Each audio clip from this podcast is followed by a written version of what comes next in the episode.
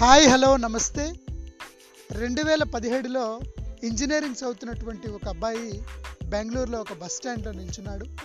తన ఎదురుగా ఒక చిన్న పిల్లాడిని స్కూలుకు పంపిస్తూ ఒక తల్లి గాబరా పడుతుండడం గమనించి ఈయన మెదడులో ఒక కొత్త ఆలోచనకు పదును పెట్టాడు. ఆ ఆలోచన ఏంటంటే ఈ పిల్లలందరికీ ఉపయోగపడేలాగా ఒక సాఫ్ట్వేర్ని డెవలప్ చేశాడు.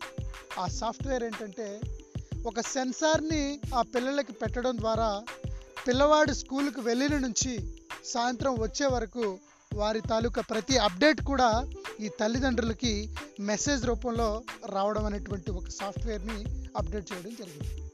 ఆ స్కూల్లోనే కాక ఈ కాన్సెప్ట్ నచ్చి అన్ని స్కూల్స్ దాదాపు బెంగళూరులో ఉన్నటువంటి పెద్ద పెద్ద స్కూల్స్ అన్నీ కూడా ఈ యొక్క సాఫ్ట్వేర్ని అడాప్ట్ చేసుకోవడం అనేది జరిగింది.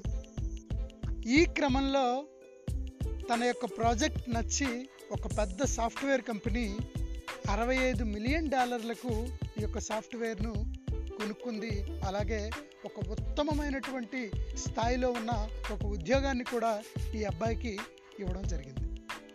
సంఘటన చాలా చిన్నది. ఒక తల్లి ఒక పిల్లాన్ని స్కూల్కి డ్రాప్ చేస్తున్నటువంటి సంఘటన ఒక పెద్ద ఆలోచన ఆ యొక్క కుర్రాడిలో వచ్చేలా చేసింది.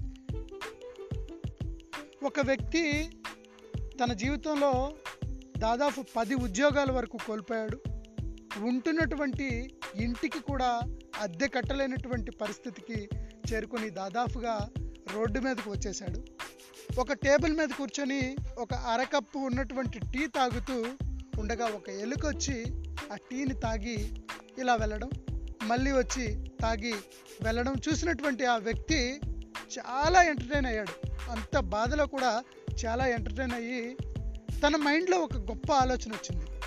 ఇంత బాధలో ఉన్న నాకు ఈ ఎలక ఇంత ఎంటర్టైన్ చేసింది. ప్రపంచానికి నేను ఈ యొక్క మిక్కీ మౌస్ అనేటువంటి కాన్సెప్ట్ ద్వారా పిల్లలందరికీ ప్రపంచాన్ని అంతటికీ ఎంటర్టైన్ చేస్తానని చేసినటువంటి కాన్సెప్టే మిక్కీ మౌస్. ఈ రెండు అంశాల ద్వారా కూడా నేను చెప్తున్నది ఒకటే ఏదైనా ఒక్క చిన్న విషయం కావచ్చు మనల్ని ఇన్స్పైర్ చేయడానికి. ఏదైనా ఒక్క చిన్న విషయం కావచ్చు మనలో అద్భుతమైనటువంటి ప్రేరణ రగలడానికి. కాబట్టి ఏ ఒక్క క్షణము కూడా నిరాశపడవద్దు బాధలు వస్తాయి ఇబ్బందులు వస్తాయి.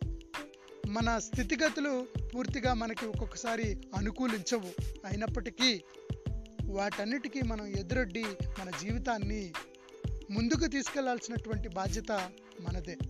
నీ జీవితంలో జరిగేటువంటి ఏదో ఒక చిన్న సంఘటన నీకు ఒక పెను మార్పుని తప్పకుండా తీసుకువస్తుంది. పైన మనం చూసినటువంటి సందర్భాలు చూస్తే రెండు కూడా చాలా చాలా చిన్న విషయాలు. అయినప్పటికీ వాటి నుంచి వచ్చినటువంటి ఫలితాలు చాలా గొప్పవని మనం అందరం కూడా గమనించాలి. ఇన్స్పిరేషన్ అనేది మనకి మనకిగా వచ్చినప్పుడు ఏ ఒక్కరూ కూడా మనల్ని ఆపలేరు. శరీరం నీరసపడితే ఆహారం స్వీకరించాలి మనసు నీరసపడితే సాహస గాథలు చదవాలి. గొప్ప గొప్ప వాళ్ళ గురించి తెలుసుకోవాలి. జై హింద్.